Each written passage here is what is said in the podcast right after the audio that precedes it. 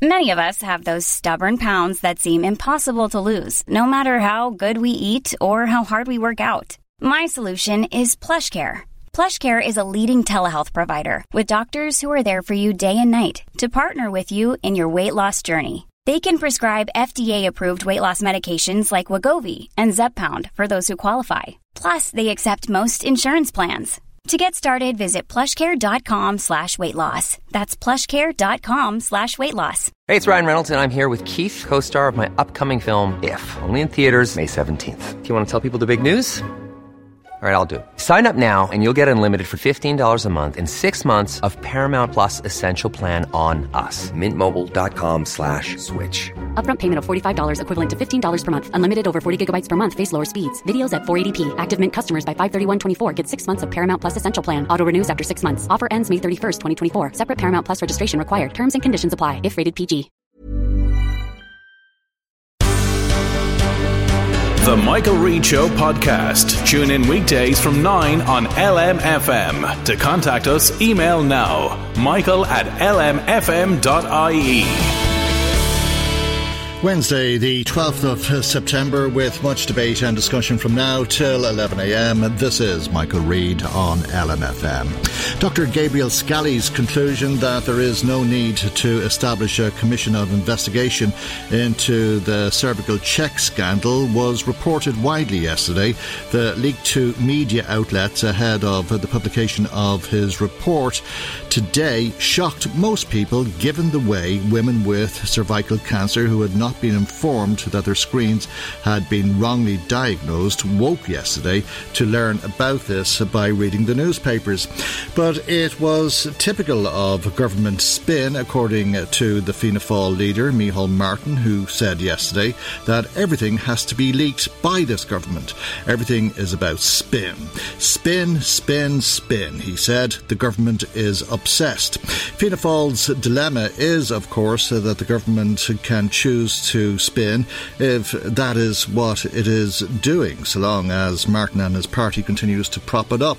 Micheál Martin's criticism of the government's record on health, housing and homelessness has been stinging, but Fianna Fáil has facilitated every government policy over the last three years. This has led to division in the party and calls to pull out of the confidence and supply agreement. No wonder that uh, the party is at odds with itself, and with all of that huffing and puffing and Fianna Fáil tut tutting, isn't it uh, a surprise uh, to hear that uh, some people are quite happy with uh, the leadership and the way the party is going, but others, such as John McGuinness and Mark McSharry, have uh, taken issue with uh, the leadership, and John McGuinness has uh, suggested uh, that the party has lost its backbone. We had hoped to, to start this morning by discussing these issues and others with uh, James Lawless, Fianna Fáil T D for Kildare North, uh, who I imagine is in Malahide, as the rest of the party are for the party's thinking, but has let us down uh, with uh, no explanation, and press officers, I understand, trying to track him down at uh, the moment. Uh, but of course, one of the issues that was made clear yesterday by the Fianna Fáil leader was uh, that uh, the party will not uh, be supporting the Sinn Féin motion of no confidence in Eoghan Murphy as uh, the Minister for Housing, uh, which I suppose will lead people to conclude uh, that to some degree Fianna Fáil has decided again to support the government and has confidence in Eoghan Murphy to solve the housing and homelessness crisis. Uh, and And there are other issues, uh, of course, uh, relating to health and uh, the uh, ongoing uh, mental health problems uh, that is continuously raised in the Dáil by Micheál Martin. Uh, but uh, again, there's uh, been no Uh, pressure as such put on the government. A lot of huff-huffing, tut-tutting and different things uh, that have been said over a period of time. Uh, unfortunately, uh, Fianna Fáil uh, have uh, let us down this morning, uh, and uh, we'll try to find out what the problem is there. Uh, we've been calling, I think, over the last uh, twenty-five minutes or so, but to no avail, uh, given that the uh, party is uh, meeting collectively in Malahide. Uh, it is a little little bit disappointing. Uh, I'm sure uh, there has been no option, but a little bit disappointing that a, a spokesperson hasn't been available to the programme at this stage of the morning. Let's go to Fergus Finlay, the Chief Executive of Barnardo's, uh, the oh, outgoing oh. Chief Executive of Barnardo's. Good morning to you, Fergus Finlay. Now I know why I'm on early, Michael. Uh, uh, yes, my, my apologies to you as well. No worries. No worries. uh, we, um, as I say, uh, we uh, were expecting to have uh, a Fianna Fáil spokesperson on earlier, uh, but uh, that hasn't happened. Uh, but good morning to you, and thank you indeed uh, for joining us uh, as you come to the end of your tenure uh, uh, at the top of an agency that uh, you've uh, been somewhat disappointed. I, I take it from your article yesterday uh, in the Irish Examiner, because uh, I think at one stage you were suggesting uh, that you'd get to a point, uh, perhaps tongue-in-cheek or wishful thinking, that you'd get to a point in time uh, where we wouldn't have the problems with child poverty, consistent poverty uh, and the lack of opportunity that children experience in this country. But in fact, the problem has got worse. Well, yes, I used to joke, Michael, um, uh, that uh, my ambition was to make everyone in Barnardo's redundant. And uh, there's no doubt in my mind that if every child in Ireland was getting the staff they needed, and if all of us could be the parents we needed to be, um, that an organisation like us wouldn't need to exist. But sadly, we do. And, and uh, while on the one hand, I'm really proud of the fact that Barnardo's is reaching more kids than it ever did, and And I hope we're reaching kids at a level of quality and, uh, you know, making a positive impact on their lives. Um, it is very shaming in some ways that the level of consistent poverty in Ireland is still so high, and that children are still not getting the chances that they deserve and need. And you're talking about fundamental rights, aren't you, when it comes uh, to the children of this country, all of whom have a, a constitutional right to be treated equally? Well, they, they do have a constitutional right to be treated equally, and they have a constitutional right, for example, to a free primary education. And we won't go into that debate. We know mm. how expensive primary education is. But I, I'm I'm also talking about, um, you know, what, and you'll forgive the jargon, I hope, but if you if you live in consistent poverty in Ireland, it means that you and your family live below sixty percent of average median inc- median income. But But it also means that you experience a number of what are called uh, deprivation factors in your life. Mm. And deprivation factors are things like not enough protein in your diet, not enough warm clothes, no good shoes in wet weather, um, no treats, uh, no birthday parties, uh, and so on. And, and sadly, around one in nine of our children still experience all those kind of deprivation factors Uh, and live in families whose incomes are very low. And that would um, define them as being in consistent poverty, is it? That's the technical definition of consistent poverty. And and I've always tended to stick to that because it's an official figure. I can't, I think, be accused of making it up. Mm. Um, uh, it's an official figure published by the government, um, uh, and, and I think it's one of the great shaming figures. It hasn't really changed that much.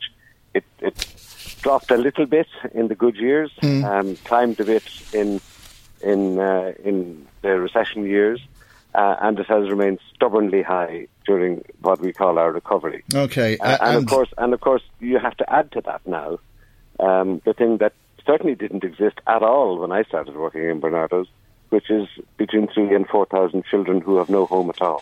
All right, and uh, I'm sure figures will always be contested. Uh, they were contested to some degree on this programme yesterday by the Minister for Social Protection, Regina Doherty. If you bear with me for a moment, we'll just hear a little bit of that conversation. The eighty-five thousand children that are living in consistent poverty are eighty-five thousand too many, but the number is slowly coming down, but it's nowhere good enough. I'm never going to be able to achieve the twenty twenty target. Uh, I'm not sure if you've read Fergus Finlay's article in the Examiner this morning, Regina Doherty, but he said uh, that uh, there was uh, this target uh, of halving uh, the number of children who live in consistent poverty from one hundred fifty thousand. Taking seventy-five thousand out of poverty was a pretty daunting figure, but the Tax Strategy Group has estimated that in order to do the same now uh, and half the current figure of one hundred ninety thousand, some ninety-five thousand children will have to be lifted out.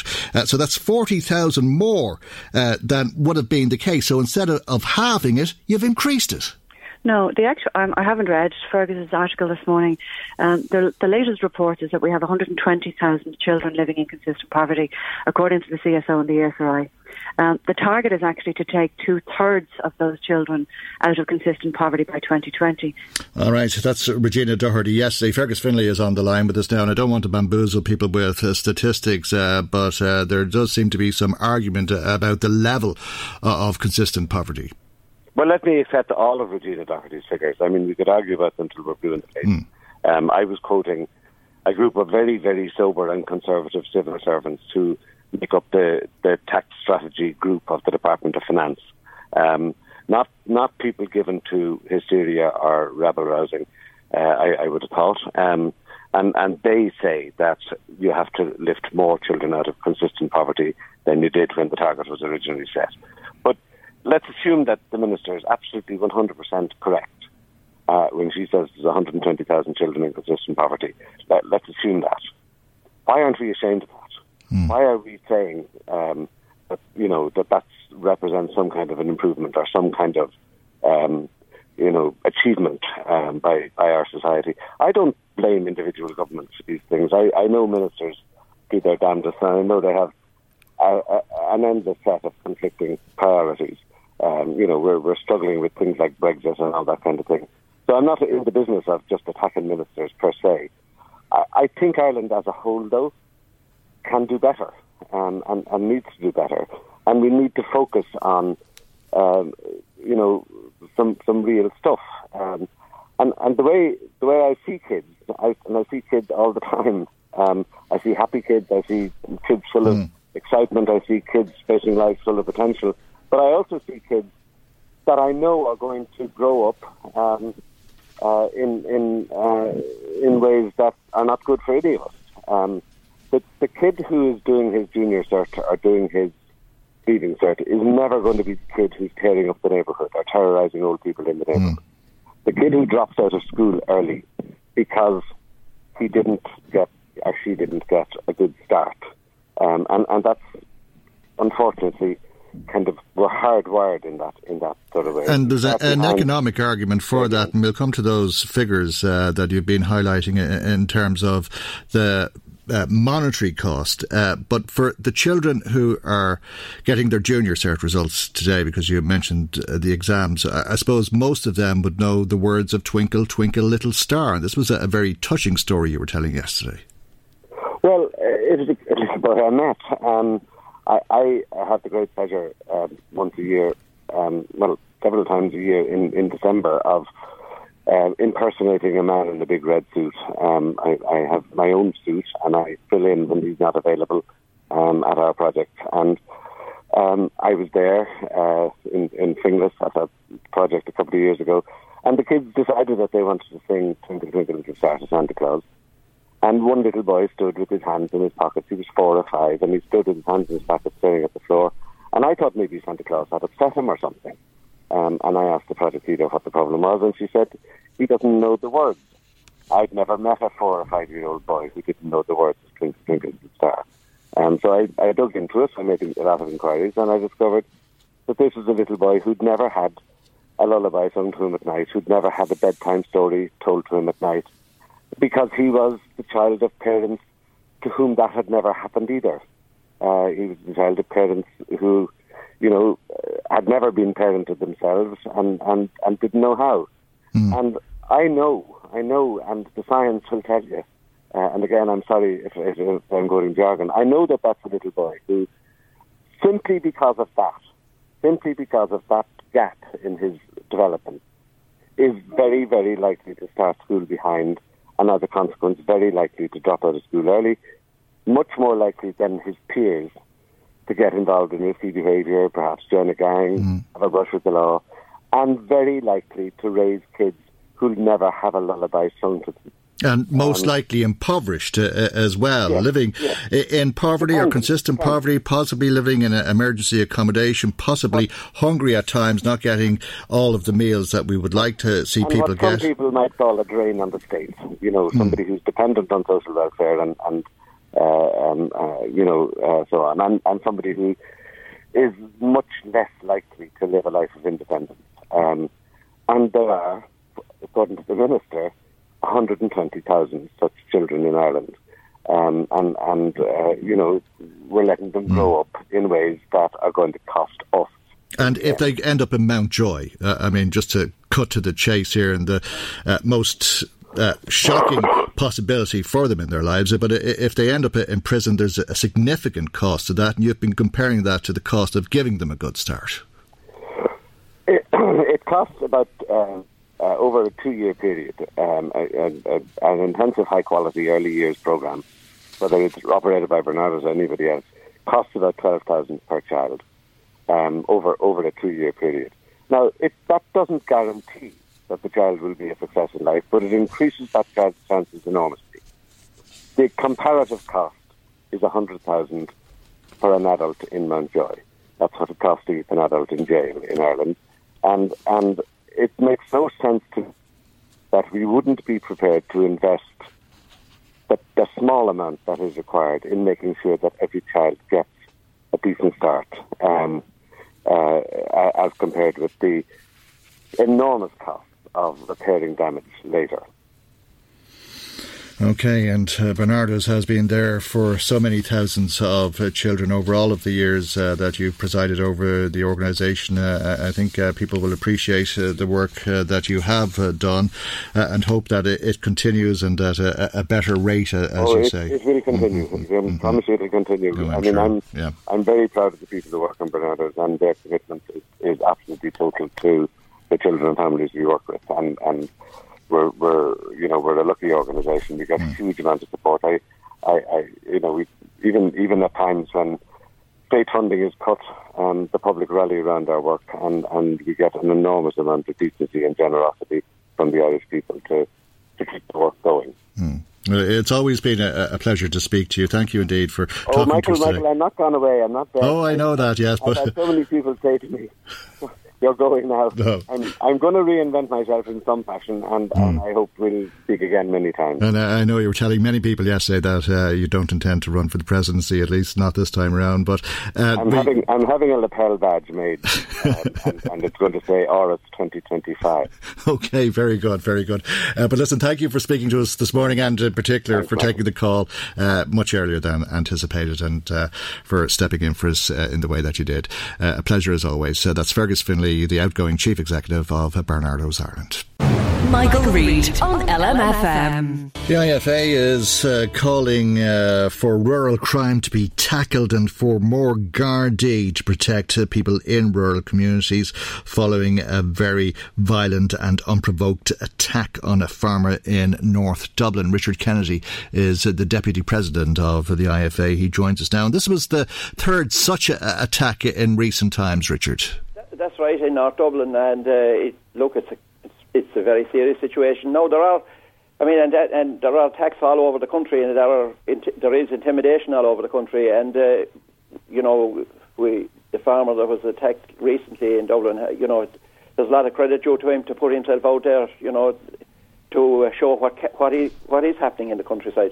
Okay, and tell us a, a little bit about what happened to this particular farmer. Well, this this man. Um, There were people travelling through his land uh, with dogs, frightening livestock, and uh, he, he he he went to let them know that uh, you know that, he, that they shouldn't be there, and he, he was he was struck, and it was look it was within a hair's breadth of being a murder, but look at the, thanks to God he he recovered, and there was a neighbour who came on who helped him, and I think look it has been well articulated as to you know as to you know what can happen in these situations, but um, I I.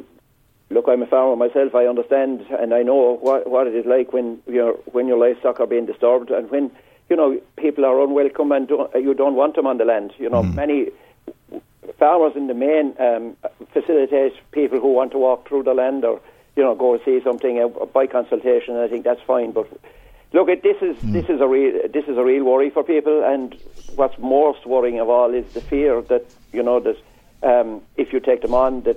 If you take these people on, that you can have retaliation, and you look. We go to look at cows in the middle of the night, mm. and you know, at three o'clock in the morning, it can be quite worrying as to you know you, you're entitled to walk out on your own farm yard. And of course, uh, uh, but not possible, obviously, for some of uh, the people in North Dublin. Uh, that was obviously a very serious assault. Another assault on a, a separate farmer who was also threatened at knife point. I understand. Yeah, there, we we have we have a number of examples of those, you mm. know, and they're the, they're the extreme ones, and. Uh, There's you know, look, there's something going, you know, they are being, people are being very seriously injured, but it's the fear that's generated as well, Michael, you know, the fear that's being generated among among farmers, and the fear that because you're so helpless, and, uh, you know, we we don't have the number of girls around the countryside that we need, mm. and I think that's one of the things that, look, needs to be dealt with, because uh, we need more patrols, we need guard visibility, uh, we need guards on, on, you know, travelling the countryside in their cars, and to, to you know, to be... to be talking to people and to build up a bit of information so that we all can feel safe going to the guards, because that, that is a, that is a worry for us. And uh, another farmer run over by a van. Did they drive the van at him? They drove the van at oh him. Yeah, he, mm-hmm. he, you know. But it's these mm-hmm. are things. I, they, they are three examples, mm-hmm. and at the man yesterday, I mean, he, he, you know, it's difficult to come out and to, to put your photograph in the paper after getting a, a beating mm-hmm. like that, and. Uh, It's hard for people to do that, and we, I would, I would have great sympathy with that man, and I think he, he was, he was, you know, he was great credit and great courage for him to come out and to, you know, prepare to put himself out there for the good of us all. Now, for, mm. you know, that's, that's well, that's is, the point, you know. Isn't it? Yeah. Yeah. yeah, and that perhaps there will be action on foot of him going public. Like well, that's that. The, that is it, mm. and yeah. that, you know, there's, there's no argument above what, mm. you know, nobody can say it didn't happen. It did happen, and these are the circumstances. The witnesses are there.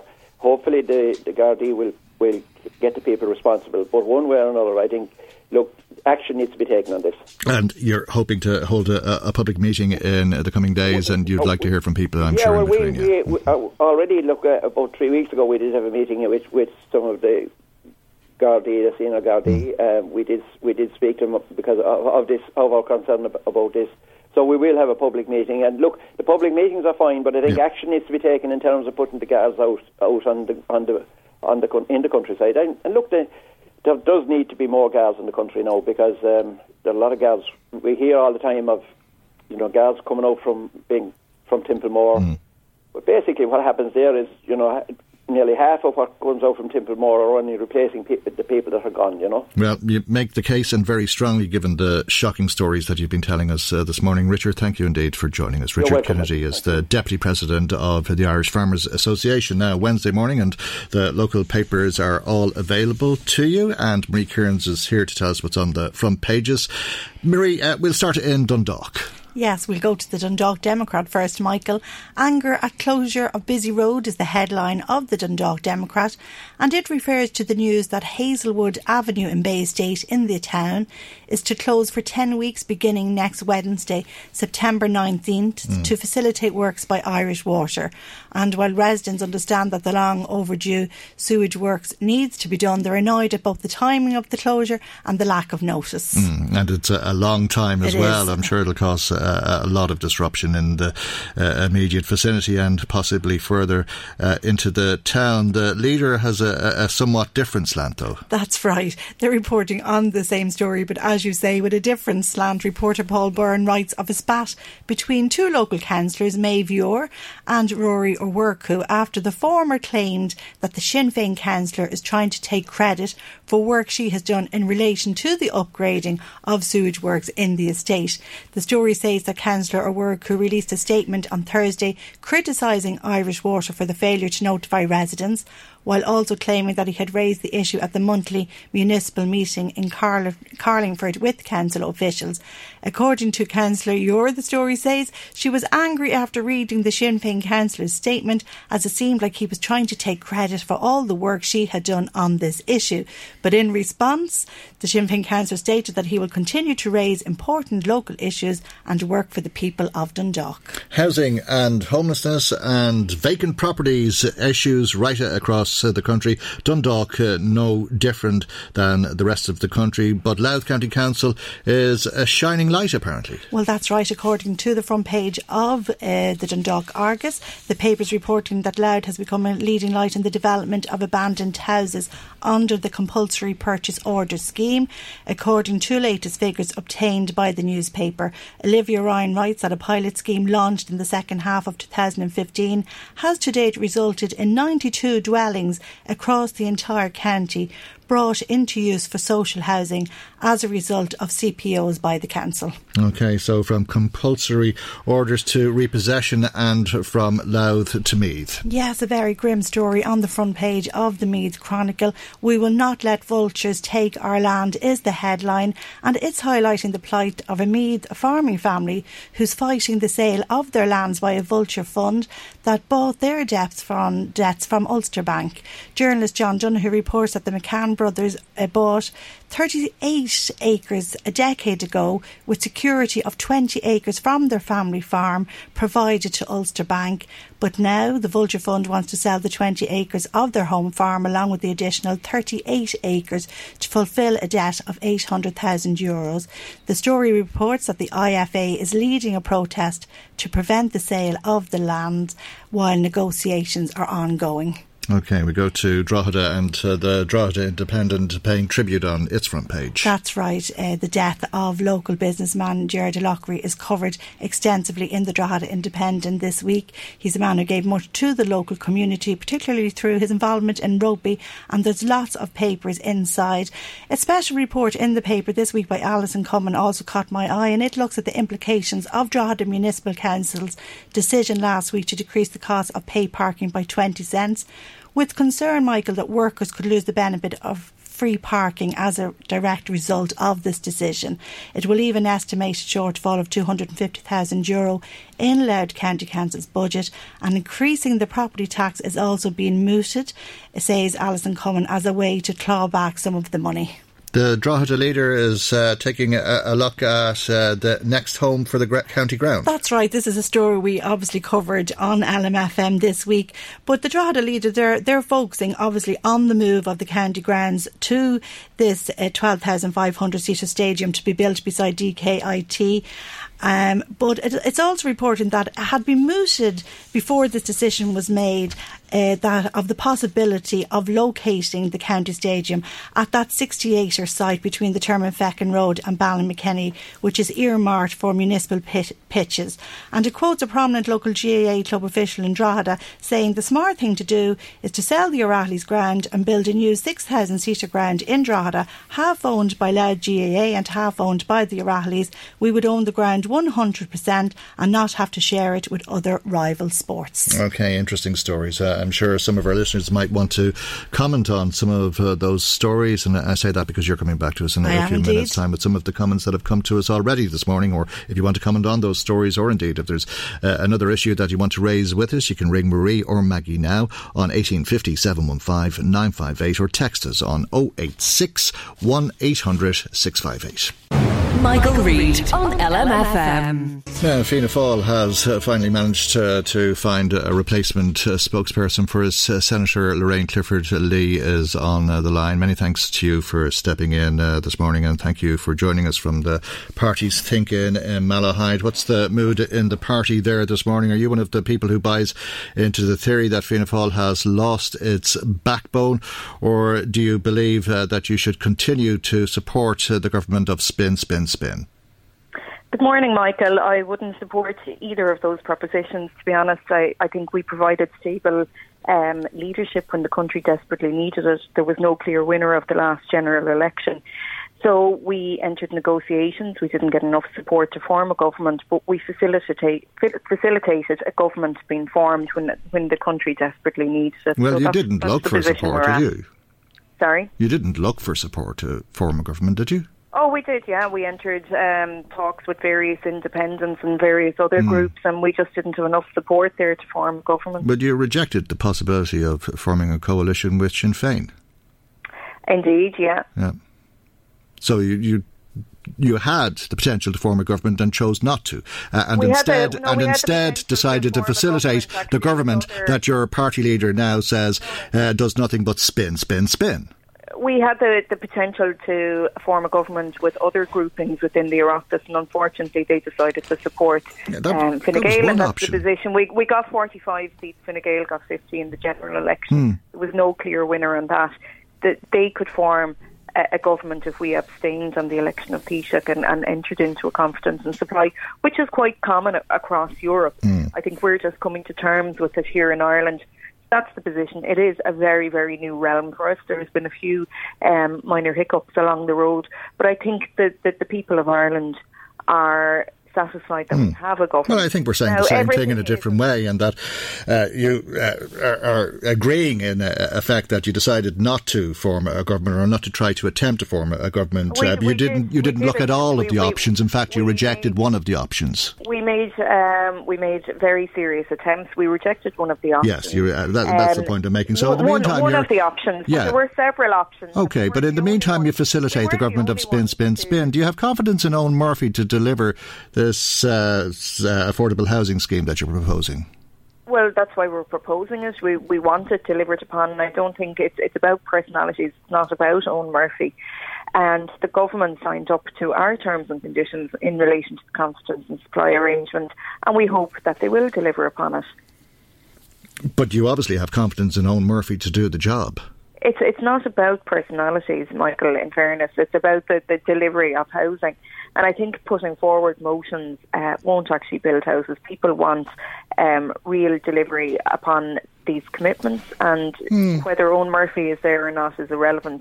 They need houses, and having a motion and getting rid of a minister and all of this crack isn't well, you're, you're, well, one house. You're, you're, you're absolutely right, because it comes back to exactly the same conversation we've been having, because if you were to support the confidence of no motion, it most likely would bring down the government. Uh, Fianna Fáil would probably lose seats uh, and would only uh, have... Why to, would uh, we lose seats? Uh, well, why would we lose? Well, I mean, if you look at, uh, at the polls, uh, you're not doing pretty well. The only option well, you we would... We wouldn't, uh, even if we took those polls as, as gospel, we wouldn't in fact see a, a loss of seats, and I think you'll be very much surprised when we do have an election that we will be far ahead of those polls. I'm on the ground knocking on doors in mm. North County Dublin. But the only option of forming a reflective. government, uh, the only way of building houses would be to form a government, and the only option of doing that would be to uh, seek well, a coalition either with Fine Gael or, or with Sinn Féin. Michael, we're not having an election. I don't know why we're having this conversation. We're talking about the thinking that we had in Malahide, in in which we, we discussed the budget, we discussed um, ah, yes, the, the Brexit but, uh, I mean, situation. But but the thing, the, the whole the, the, the, the whole purpose, the whole pur- the now, whole. I know you want to talk about um, an election, and I know a lot. Oh of no, I don't. No, no, I don't. No, I was ta- I was talking about building houses. No, I was ta- no, I was talking about building houses. Uh, and what what sells papers is publicity. What sells papers is publicity, and and the idea of it thinking is to get publicity. And if Fianna Fáil can't uh, organise a media interview, you'd wonder if they're capable of running the country. I'm on the radio with you now, and yes, I was I very know. willing to, to come forward. Oh, and, and I do thank, I do thank, I do thank you for stepping yeah, in so for the spokesperson who wasn't available at a quarter past nine. And I did, mm. I did plenty of interviews yesterday, as did my party leader and, and many other members of my party. But we we have a thinking to discuss among ourselves where we're going for the, the following Dáil and, and Shannon term. We invite the media along, but it's not a media event. Okay, we'll leave it there for the moment because we're out of time okay. in the short time that we had. We thank you for stepping in and for giving us your time this You're morning. Welcome, thank Michael. you very much indeed. Fianna Fáil Senator Lorraine Clifford-Lee. Michael, Michael Reade on L M F M. Now let's find out what you've been saying to us. Marie Kearns uh, joins us with some of uh, the calls and text messages that have been coming to us uh, this morning. Good morning to you, Marie. Good morning, Michael, and to all our listeners. Fianna Fáil criticises Fine Gael on one hand and then supports them on the other, says Grania from Drogheda. So what does the party expect the electorate to think? You can't have it all your own way, mm. she says. Jim from Navan texts in and says, has Micheál Martin no backbone? Despite one scandal after another, the most recent being the leak of info regarding the cervical uh, cancer um, check misdiagnosis, and then housing and health and all the problems with that, he feels that he's just keeping Fine Gael in power, as Jim quotes it, as the country goes down the tubes. OK, well, Fianna Fáil saying it's... Uh in the best position it can be in to see its policies included in government decisions, and that's by facilitating the minority government. Mary phoned in and she's wondering, what is it about all of these think-ins, Michael? Mm. Do they, the, do the political parties think that we've forgotten about the problems that we are experiencing in this country. It just seems like a load of nonsense to me. Hmm. Well, I suppose they're preparing for the next Dáil term and agreeing amongst themselves what are the priority issues. And uh, as I was uh, discussing with Senator Clifford Lee there, it's a, uh, an opportunity for each of uh, the parties uh, to highlight their position on these and get some publicity. Brendan from Dundalk uh, commenting on Trump not coming, and he says, so Trump is not coming, no loss. But he wonders about the fly-by-night uh, merchandisers who were probably in the process of ordering their T-shirts, et cetera. Mm. And he says, uh, at least uh, President Higgins or Gallagher or whoever the president is will not have to shake the hand of the most unpopular American president of all time. OK, well, you know, it's a half glass, half full uh, uh, uh, incident uh, in that uh, some people would say that it was an opportunity, mm-hmm. had he come yes. here, to voice opposition to some of uh, American foreign policy in particular. Kevin from Dundalk was listening to our newspaper review, and in relation to the county grounds, he feels it makes more sense to move the grounds to Dundalk because Dundalk is in the middle of the county and there's plenty of parking around the proposed site, and he says it would be a more central location. All right. Hold that thought for a moment, okay. if you would. Uh, Marie, let's uh, go to the Free Legal Advice uh, Centres, which published its annual report uh, this week, making the case uh, for legal aid to be made to people facing home repossessions uh, by financial institutions or local authorities uh, for that matter. And we're joined by Eilish Barry, who's uh, the Chief Executive of FLAC. Good morning to you and thanks for joining us. Uh, Good you morning. Uh, gave information uh, to almost twenty-six thousand people in the course of last year. That's right. Um, FLAC is, is an independent legal rights body, and we have a, a few areas of work. We operate a telephone information line. We run a nationwide network of legal advice clinics at sixty-six locations around the country where volunteer lawyers provide free legal advice. We take on some a small number of cases which may have impact beyond the individ, in, individual, and we engage in research and advocacy.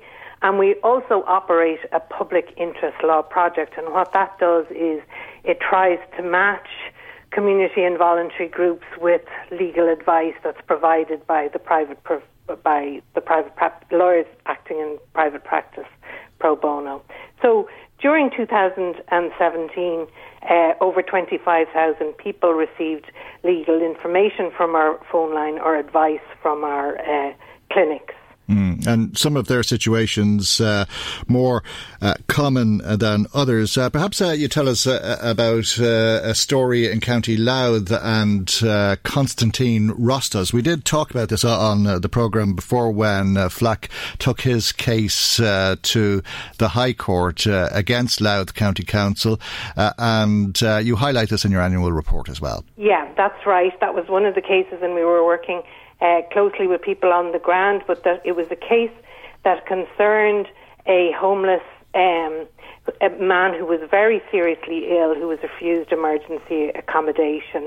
Uh, the applicant was an E U citizen who'd come to work in Ireland, in, and he'd been living here for a, a number of years, and he became extremely ill in two thousand sixteen and was diagnosed with cancer, and he'd other uh, very serious problems with his hearing and sight. And although he was so ill and he couldn't work, uh, he wasn't deemed to qualify for social welfare, and he'd no source of income, and he was left destitute. So FLAC instituted proceedings in the High Court, and um, uh, the case was settled on the basis that he would be provided with emergency accommodation. By the time the, the case came on, he was actually in hospital because he was so ill, but it was settled on the basis that when he'd be discharged, he would be given emergency accommodation, and, and he was. Mm, and he was, and I think that's the point, uh, and justice was served uh, as such uh, in the conclusion uh, of uh, that successfully with the assistance of FLAC, but it highlights how uh, on occasion people can't afford that legal representation, and that might be an extreme example, but you're suggesting that if people are in a situation where they face their homes being repossessed, they've obviously got financial problems and need assistance. Yes, and what we're what we're seeing is that there's a lack of clarity as to whether people are entitled to legal aid or not. Um, there are some exceptions in the legal aid legislation in, in relation to rights and disputes over rights and interests over land.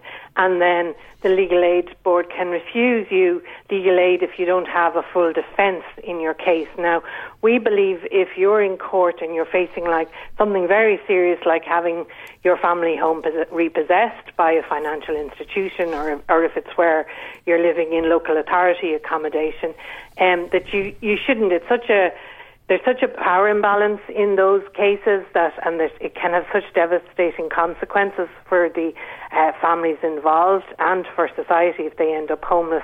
Uh, and there's such an imbalance of power that we believe that at the end of the day you should have representation in those cases. Obviously, if you if, if you if you don't have means. Now, the state has introduced an O'Reilly scheme for people in deep arrears. And we welcomed that, but it provides you with a, a consultation, and there may be a duty solicitor in court, but at the end of the day, that duty solicitor isn't your solicitor and can't represent you. So that that was one mm. of the issues that we were uh, anxious that that should be should be resolved. Yeah, and is uh, there a lottery of sorts in terms of which court you might uh, appear in front of, or which judge you might appear in front of? Well, uh, in terms of mortgage arrears and repossessions, it isn't so much a lottery.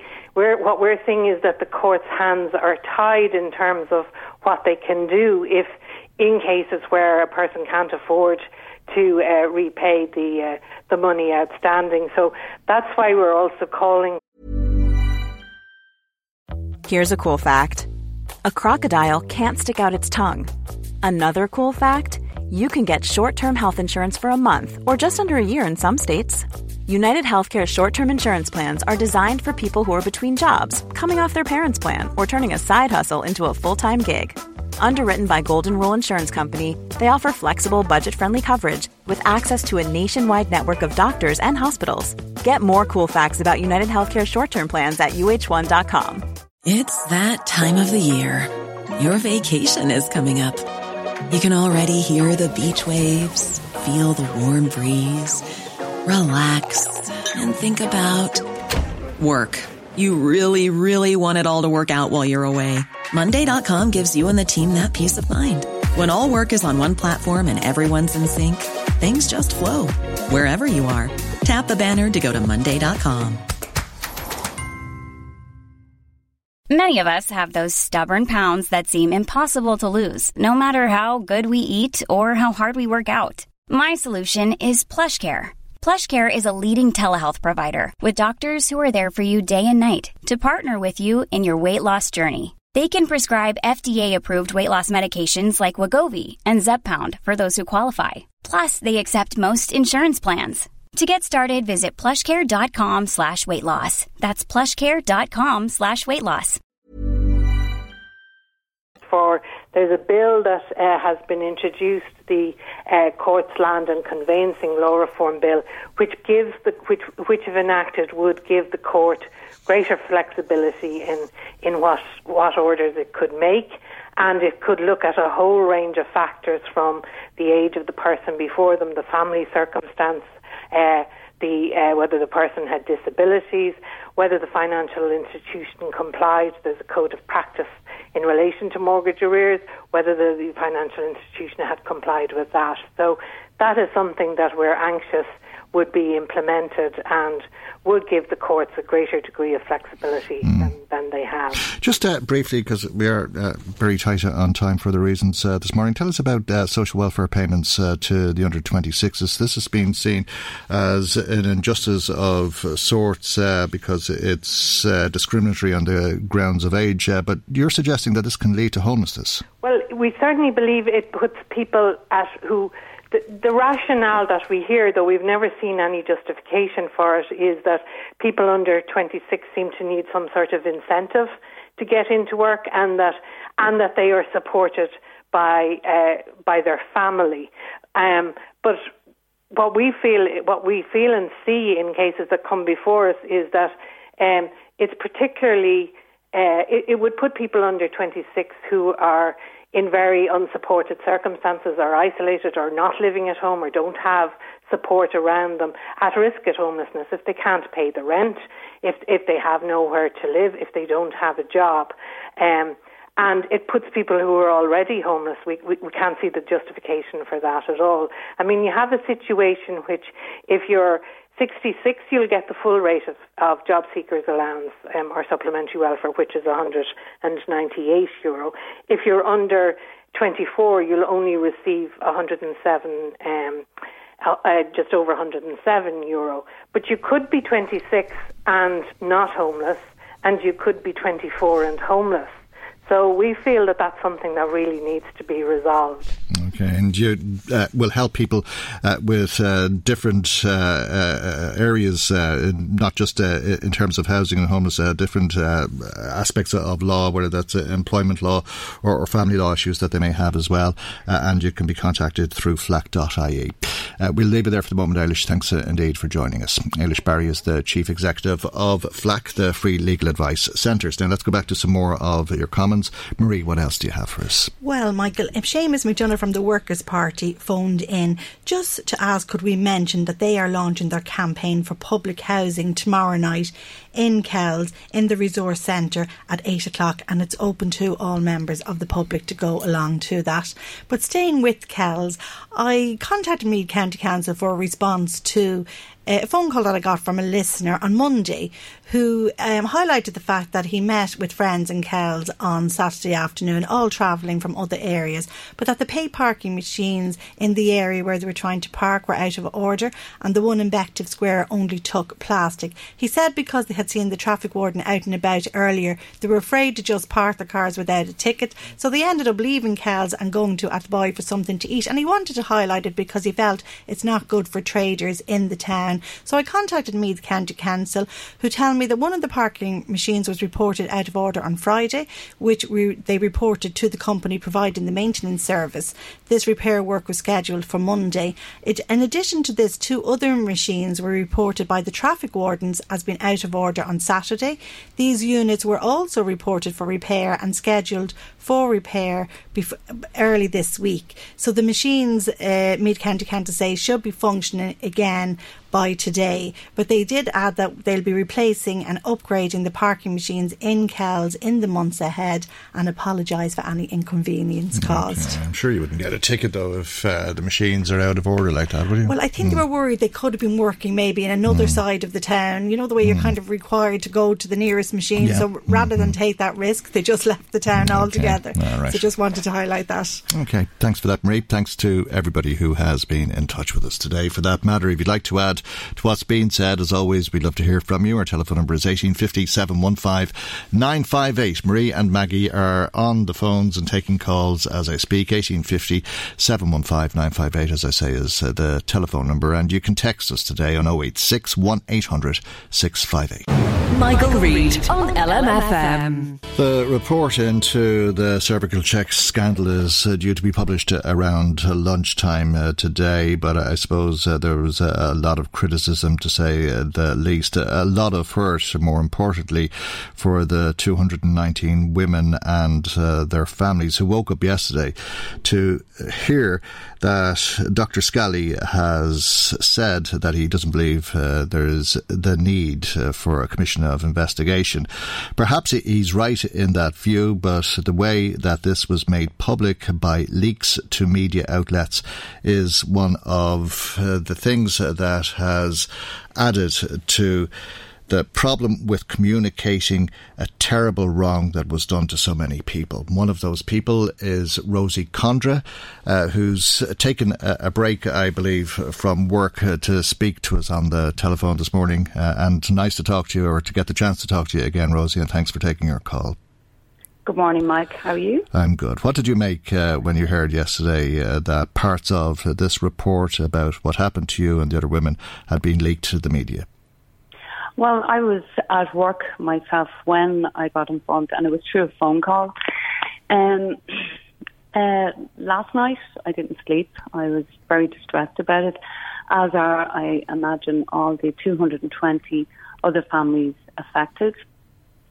Um, I feel that there's a lack of fairness a lack of decency in how this has been done.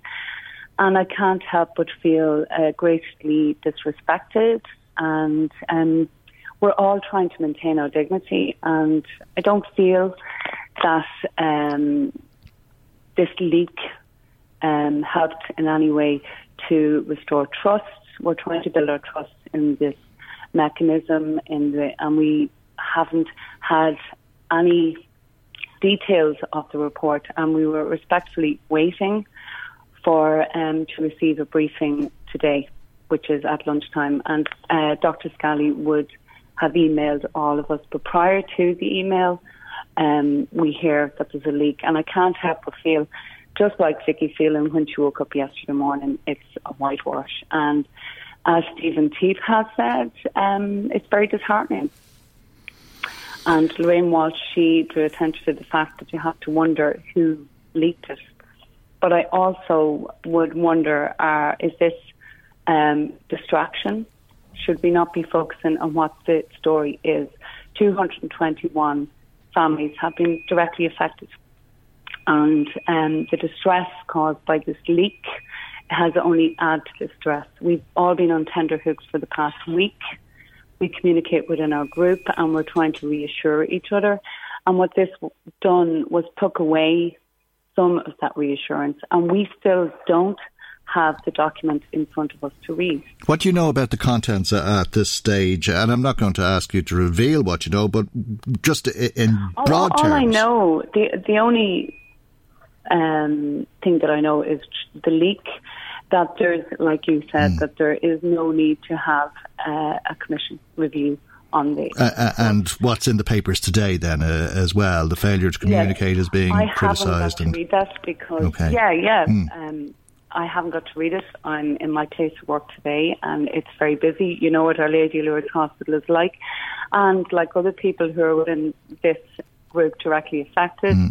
there are people, there are women going through treatment this morning. That, like, just to let that hang in the air, mm. women are going through treatment still, chemo, radiation. Um, I just, I, I don't get how anyone leaking the document thought that that was going to be beneficial to us out here in the cold, hard face of reality, waiting patiently. It was four long, hard months waiting. And we waited patiently and respectfully and entrusted our weight in Doctor Scally and in the government to treat us with respect. And of course, it feels disrespectful here on a t- uh, Wednesday morning. And just, ju- ju- just to be clear, uh, Rosie, uh, to people listening to us, when you say you're in Our Lady of Lourdes, you said you're working uh, because uh, you're one of the hospital's most valued nurses. Uh, yes. you're, you're not being treated there at the moment. Uh, you're one of the hospital's most valued nurses and you're one of the patient's most valued nurses uh, as well. And many of us uh, would uh, say that. Uh, but uh, you have had treatment. Uh, you're in remission at the moment. Uh, and uh, I'm, I'm cancer-free. I believe I had uh, extensive surgery Um, Um, to um, give me a good outcome. But as um, I learned um, recently in May, on the back of Vicky Phelan disclosing um, her story on air, on the news, I later found out a few weeks that I was involved as well.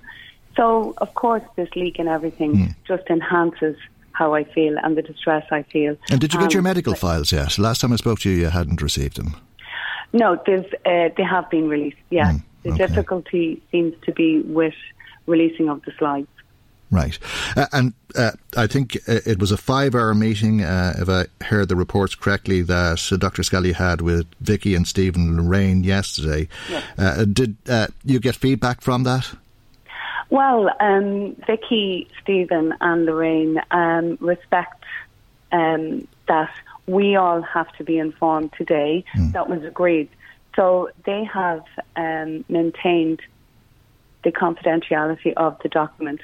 So they've allowed us, members of our own group, have afforded us dignity and the courtesy for um, Gabriel Scally to send that document to each of us by email this afternoon, as was agreed. Mm.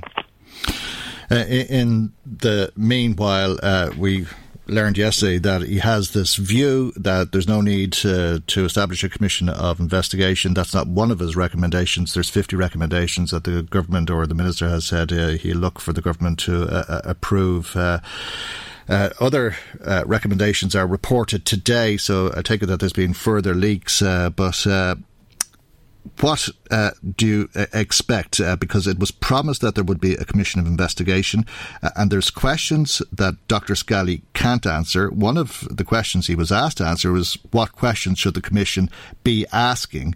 Uh, and it had been hoped that people would be named and found accountable and responsible, not something that he could be expected to do. I can't really comment on, on the findings until I read it. Um, so I don't have the document. It'll be this afternoon. So it'll be this evening. I'm working here today mm. until the afternoon. So it'll be this evening when I get to sit down and read it. And it's a, a fairly detailed document. Mm, one hundred eighty so pages or thereabouts, yes. Yeah, that, mm. that won't be read in one sitting. Mm. And I'm going to have to process um, the implications of it uh, in my case uh, as well.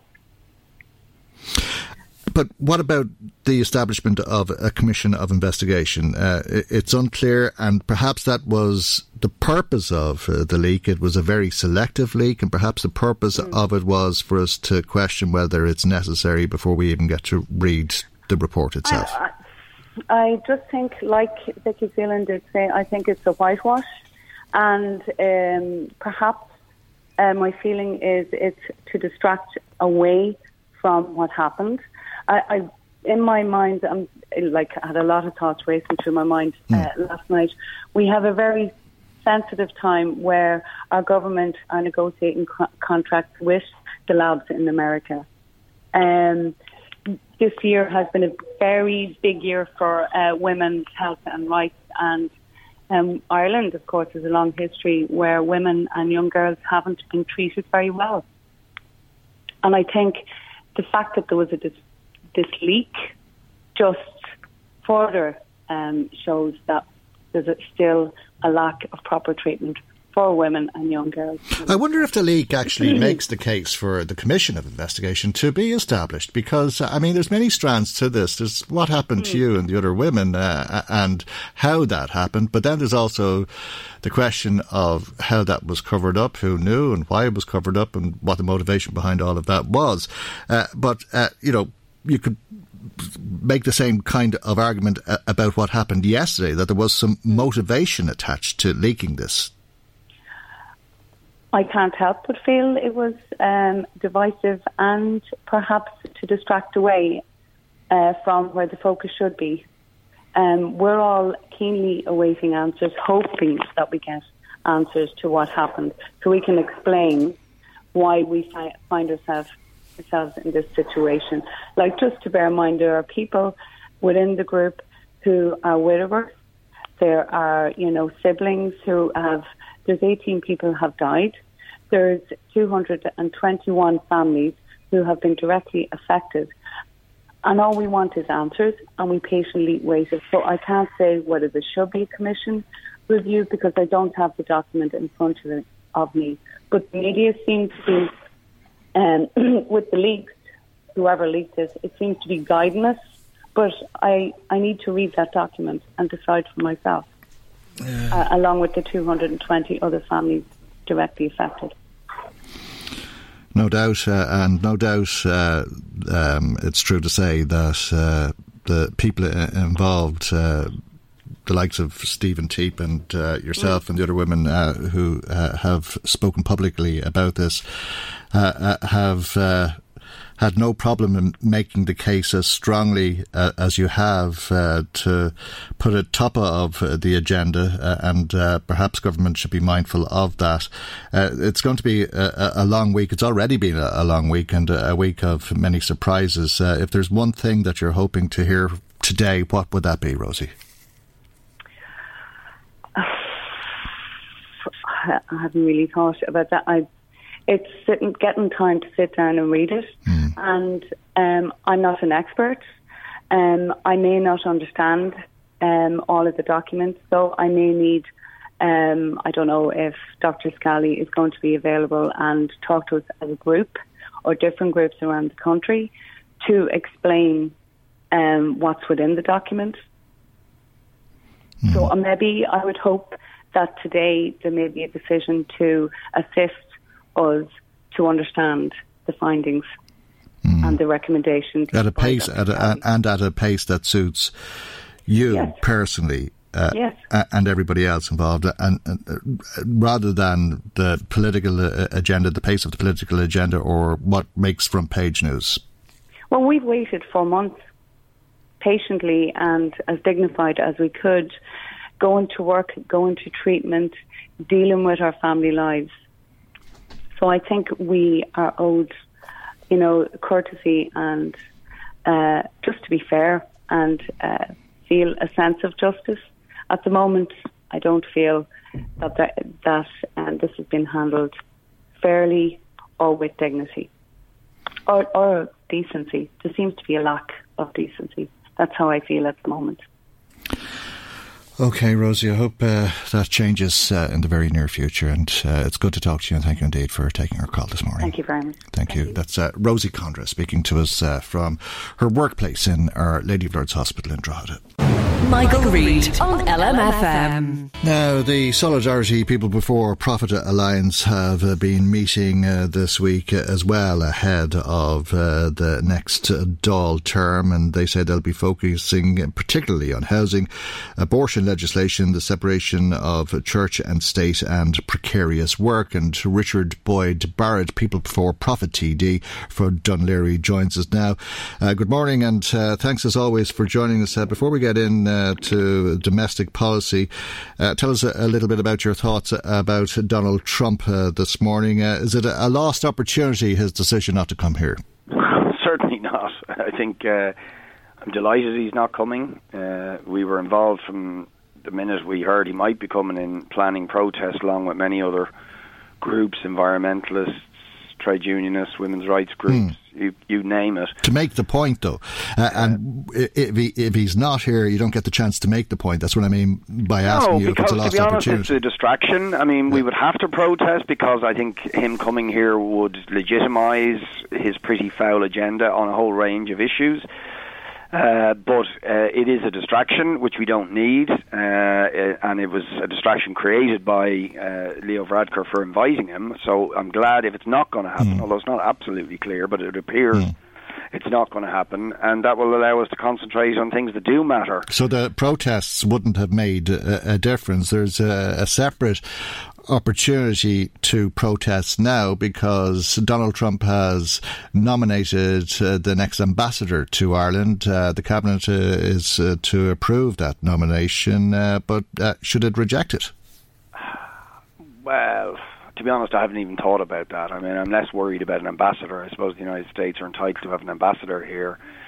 Uh, we'll see what he's like, uh, or she for that matter, uh, although more likely he, knowing Donald Trump. Um But uh, it, I think it's Trump himself who really symbolises the growth of a particularly uh, malign agenda of, you know, environmental destruction, warmongering, racism, uh, misogyny, you name it. Mm. Uh, so we didn't need him here to try and legitimise and encourage Uh, that sort of agenda in this country, as is worryingly happening uh, in many places across the world where mm. the openly far-right uh, you know, political forces are on the rise, and, it's, and he's clearly encouraged them. So we didn't need that here, and it's better that we can concentrate on, uh, I suppose, more uh, closer-to-home issues, like there's a big protest we're planning on October the third at the Dáil over the housing and homelessness crisis. That can, t- you know, yep. we can put a lot of energy into that, the abortion rights demonstration on the twenty-ninth of September, and they need to get the abortion legislation over the line, uh, and many other, the health mm. service, you know, absolute dire situation, the health service, is a big protest planned for October the sixth on that issue. And we were talking with I C T U uh, and the Raise the Roof uh, campaign uh, about uh, the uh, private motion that you'll be bringing forward and the yeah. support that there will be for that, and indeed the rally that will take place at lunchtime. But it, it seems as though that's going to happen, because it looks as though the Sinn Féin motion of no confidence in Eoghan Murphy is going to fall. Yeah, I mean, I think uh, the it, it, it's good that the issue is being highlighted mm. in a, in both the Sinn Féin motion and indeed, our, you know, the motion that will be taken in our private members' time on October the third, although it's important to say that that motion is the joint product of work between ourselves, other opposition parties, the I C T U, the National oh. Homeless and Housing uh, Coalition, and a whole range of Women's housing Council. N G Os yeah. who've, who've mm-hmm. come together. So we want a big, united movement demanding public and affordable housing, rent controls, uh, an end to economic evictions into homelessness. Uh, but uh, the, the more this issue is pushed to the top of the agenda in the early, you know, weeks of the new of the new Dáil uh, mm. term, the better, because it's just dire and but, getting worse. Yeah, but what do you make of the Fianna Fáil position that these motions don't build houses? It's true, replacing Eoghan Murphy. Mm. We, we made this point at our thinking yesterday. We will support the Sinn Féin motion, but quite honestly, it's not just about replacing one minister. We, it's, it, it's seven years of failed policy. Indeed, to be honest, it's probably about fifteen years of failed policy, uh, dating back even to Fianna Fáil, yeah. and then Fine Gael Labour, and now Fine, Fine Gael and the Independents, where they, they have reduced and reduced and reduced down to virtually nothing the output of council housing construction. There's been no affordable housing scheme for the last ten years, uh, and uh, they have allowed vulture funds and big corporate property speculators to monopolise uh, the property sector. Uh, and the combination of all of those things has brought us to the emergency situation we're in now. So we need a radical change in policy. Uh, but you only get that with a change in government, do you not? And uh, a motion of that sort uh, has the potential to force an election and the introduction of a, a different administration and the policies that they would bring to the table. Yeah, I mean, look, Sinn Féin have decided to put the motion. Mm. We just said we support it mm-hmm. because it's going to be put down. Uh, our big focus is October the third, and a motion which, as I said, is the product of a big joint coalition, and it's a positive motion which is saying these are the things that need to change. We need a, an emergency programme of public and affordable housing on public land. We need real rent controls. We need to stop evictions into homelessness. We need uh, NAMAs, land and property, to be used to provide uh, public and affordable housing. Uh, we need to get hold of some of the empty, the tens of thousands of empty properties in the country that could be used to house people. So that's what our focus is. But mm. given that there will be a motion and no confidence, mm. you know, we couldn't really vote confidence in the current Uh, government policy or the minister that's overseeing it. But, but given that Fianna Fáil will abstain or whatever way they will support the minister and the government, uh, what would that make you think a- about the future of this government? It doesn't seem as though there's any prospect of a- an election. No, there isn't. Um, and uh, as long as Fianna Fáil continue to prop up Fine Gael, that will be the case. And I think it, it does highlight for people that there really isn't, when it gets down to the key issues that face us, mm. notwithstanding, you know, the sort of game playing and theatrics that goes on in the Dáil, there isn't much difference, as we've always said, between Fianna Fáil and Fine Gael. Uh, their okay. par- policies are pretty much the same, and they are ones of essentially, I would say, defending the status quo. And the status quo at the, at the moment is one where we've a dire crisis in housing, in healthcare, in infrastructure, and, as we highlighted yesterday, a huge problem in the area of precarious, low-paid work, uh, zero-hour contracts. You know, so the mm. government boasts about high levels of, of employment, but actually much of that employment is precarious, low-paid, Uh, and the people who are working don't have enough money at the end of the week or at the end of the month to pay their bills. Mm, and quite often because of housing and issues well, relating to housing, whether that's uh, the cost of buying a house or renting a, a property, as the case may be. Well, that is absolutely. Mm. I mean, housing really is at the centre of a whole series of major, major problems. It's a social crisis for those who are homeless or can't buy a house or can't afford the rent. But it is also, uh, as you say, it's linked to the issue of low pay, where wages are not enough to put a roof over the heads of people when you look at uh, rents through the roof, house prices through the roof. But it's also now, I would argue, a major problem for the Irish economy. I mean, we're now beginning to see labour shortages in a whole number of areas, in construction itself, in health, in education, in I T, yeah. uh, in some of the uh, sort of, you know, areas where you need scientific qualifications. And that is because an awful lot of our young people coming out of the universities, people uh, with apprenticeships, are leaving the country to go elsewhere where they get better paid jobs, better conditions, and can afford a roof over their head. So unless we deal with the housing crisis, we're facing uh, multiple, multiple problems.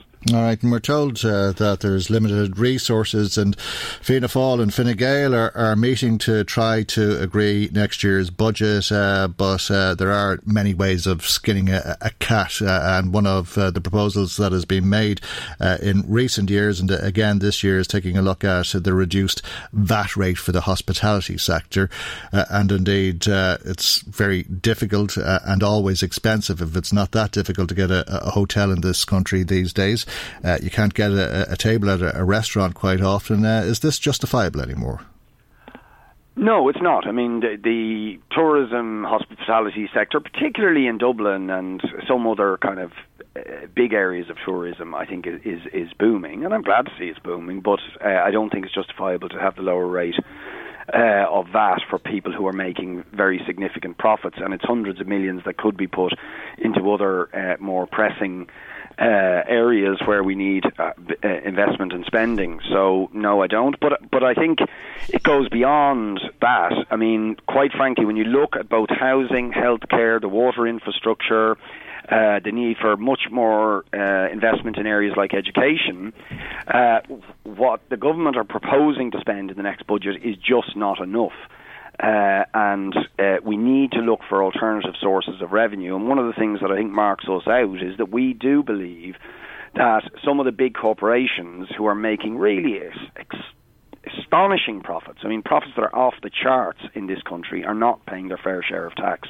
Some of them are paying taxes as little as two and one percent, well below the twelve and a half percent, and these tax loopholes that allow that sort of tax avoidance have to be closed down, and that could potentially release billions to invest in housing, health, education and infrastructure. OK, there are the arguments, uh, no doubt, that will be made over the coming weeks in the run-up uh, to the budget announcement on the ninth, uh, I think it is. Uh, we'll have a, a, an election anyway, uh, regardless of uh, the general election or when that might be held. Uh, but uh, at this stage, uh, there's no presidential candidate uh, that you'd be willing to support. No, I, I'm not hugely ent- interested or enthusiastic, frankly, about the presidential campaign at the moment. I think most of the population have more pressing needs, the ones we've just talked about. Uh, and I do have the feeling it's turning into a bit of a circus in, in terms of the uh, candidates. It's really unclear to me why half of these candidates are standing, what exactly their motivation is. It just seems like people jump up in the bed in the morning and decide, I want to be president. Uh, so, yeah, there's nothing that's particularly enthusing me at the moment Uh, about the presidential election, and I think all of the candidates really have an obligation to explain exactly what, why they're standing, mm. what exactly they think they're going to offer the country. Including the incumbent president? Yeah, I mean, I think Michael D has done a good job, don't get me wrong, uh, uh, and he would be on the left of the political spectrum. I have to be honest and say I find it slightly discommoding that he's now being backed by Fianna Fáil and Fine Gael.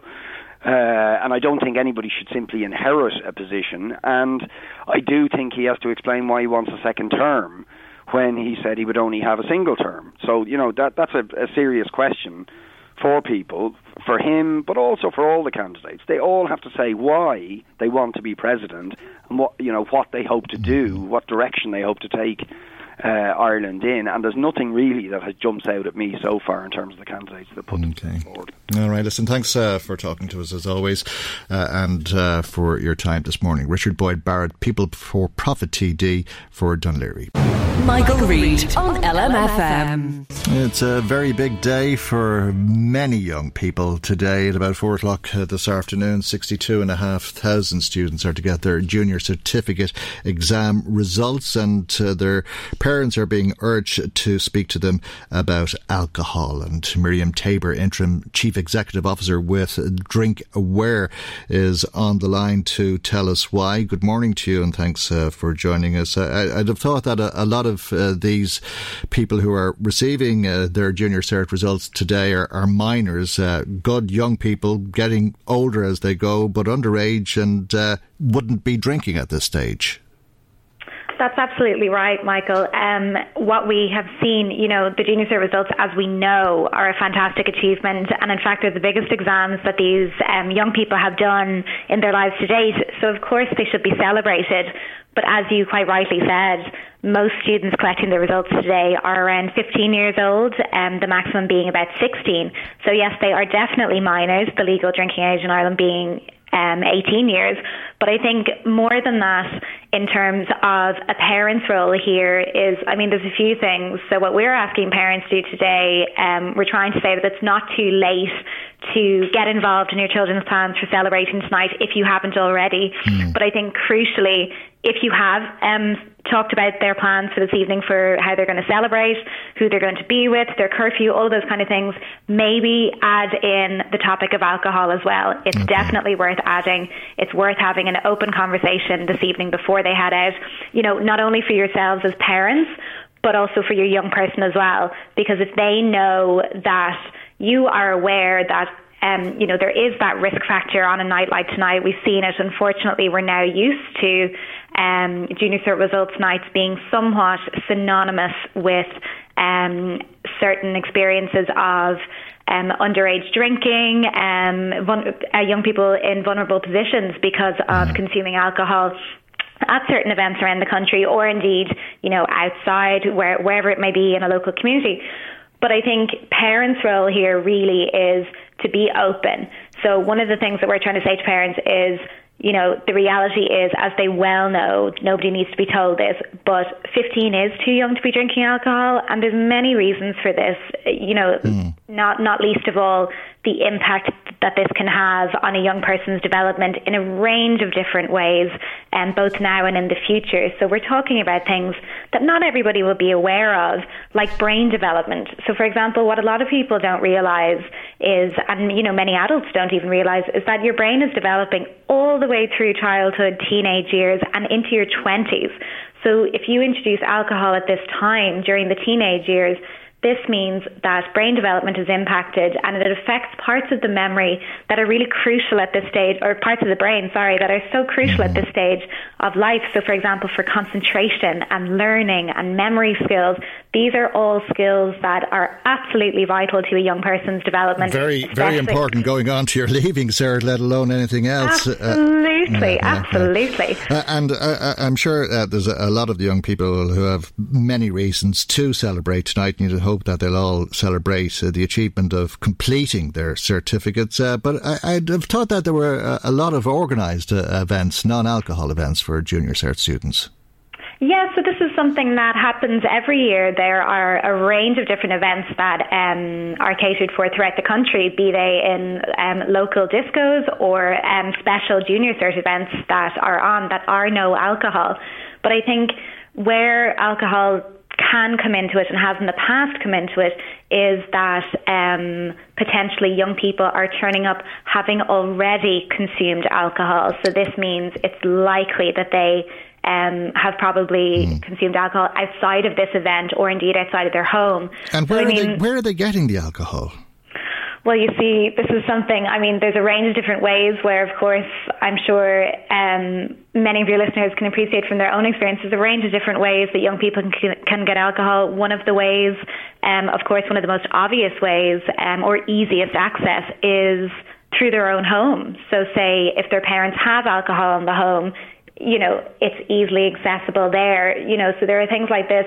But I suppose, you know, from a young person's point of view, we would really just try and remind them and encourage parents to remind them that, you know, we need to break the norm here, that let's not expect that all of these young people are going to be drinking tonight, because the reality of the matter is that they're not.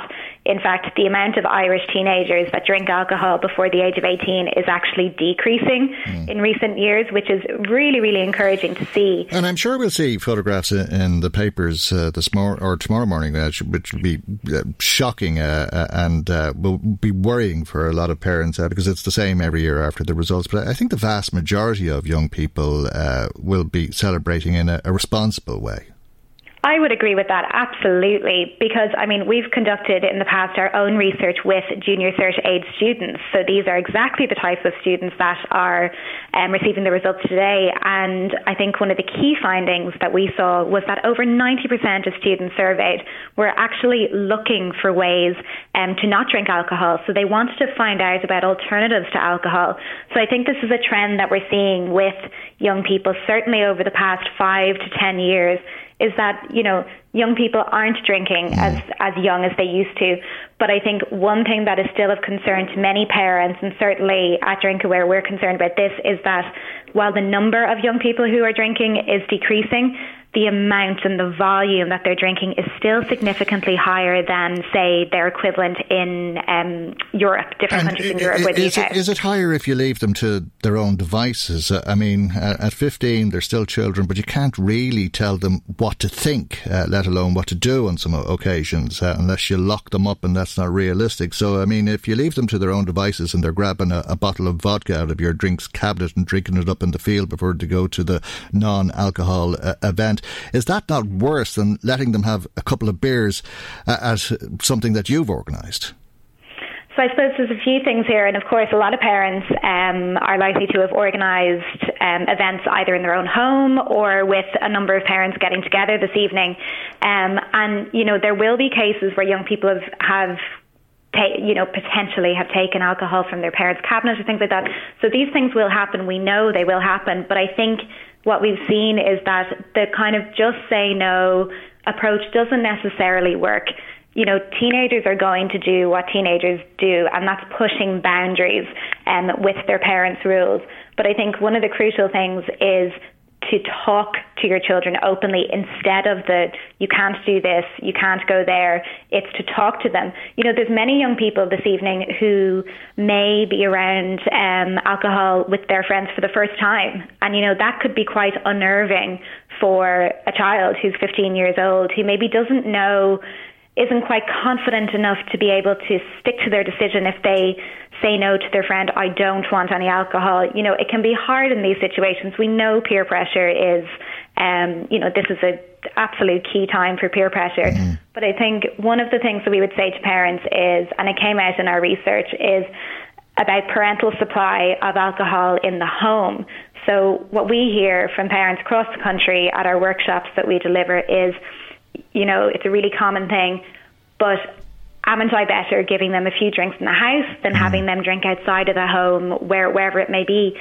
And I suppose, well, this is every parent's decision for themselves. You know, every parent knows their own, you know, how they feel about this. But what we would say is the evidence shows and consistently shows that um, young uh, children who were introduced to alcohol in the home in a supervised, controlled environment by their parents are just as likely to binge drink um, and drink to excess outside okay. of the home. We leave it on that message, Miriam, because I've run out of time. And thank you for your time and for joining us this morning. Miriam Tabor, Interim Chief Executive Officer with drink aware dot I E, brings our programme to its conclusion today. God willing, we'll see you for our next programme tomorrow morning at nine a.m. right here on L M F M. Good morning. Bye-bye.